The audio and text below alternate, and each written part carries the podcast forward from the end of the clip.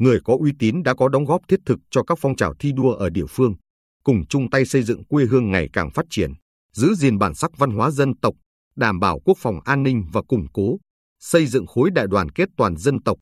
Thôn K3 nằm phía đông xã Vĩnh Sơn, huyện Vĩnh Thạnh, có 144 hộ, 496 nhân khẩu, gồm hai dân tộc Kinh và Ba Na sinh sống. Nhiều năm qua, tình hình an ninh trật tự ở thôn được giữ vững, tạo môi trường bình yên để nhân dân phát triển kinh tế xã hội. Cùng với đó, các hủ tục lạc hậu ở địa phương đã dần được xóa bỏ, không xảy ra tình trạng tảo hôn, hôn nhân cận huyết thống. Những kết quả tích cực này có được một phần nhờ sự năng động, nhiệt tình, gương mẫu, kiên trì trong công tác vận động nhân dân cùng đoàn kết giúp đỡ lẫn nhau của ông Đinh Giới sinh năm 1975, người uy tín của thôn K3. Bên cạnh đó, để giúp người dân phát triển kinh tế, ông Giới đã tích cực phối hợp tuyên truyền, vận động, hướng dẫn nhân dân mạnh dạn áp dụng các tiến bộ khoa học kỹ thuật vào sản xuất, gắn với việc chuyển đổi cơ cấu cây trồng, vật nuôi phù hợp với điều kiện địa phương.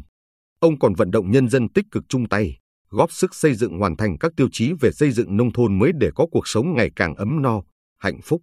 Đến nay, đời sống kinh tế của người dân thôn K3 đã có sự phát triển vượt bậc,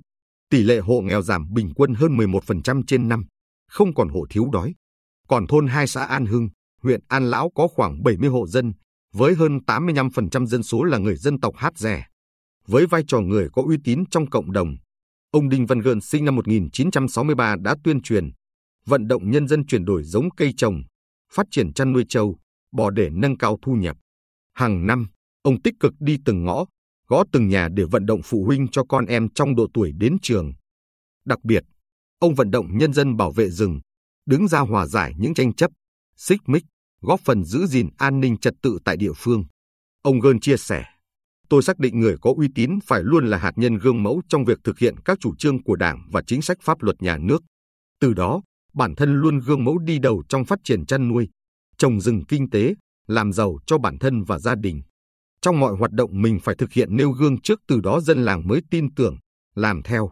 Còn người dân khu phố Suối Mây thị trấn Vân Canh, huyện Vân Canh luôn coi ông Ca So Trở Kế sinh năm 1964 là thủ lĩnh tinh thần, luôn đi đầu trong các phong trào thi đua lao động sản xuất, kinh doanh giỏi và là người có trách nhiệm cao trong giữ rừng, bảo vệ môi trường, xây dựng khu phố văn minh, nền nếp. Là người luôn sâu sát với bà con, ông Kế thấu hiểu từng hoàn cảnh gia đình để có cách vận động, thuyết phục phù hợp. Ông Kế chia sẻ, để mở rộng các tuyến đường được thông thoáng, mới đầu khi đi vận động từng hộ tham gia hiến đất làm đường, tôi gặp nhiều khó khăn vì một số người còn có tâm tư, tính hơn, tính thiệt đủ thứ.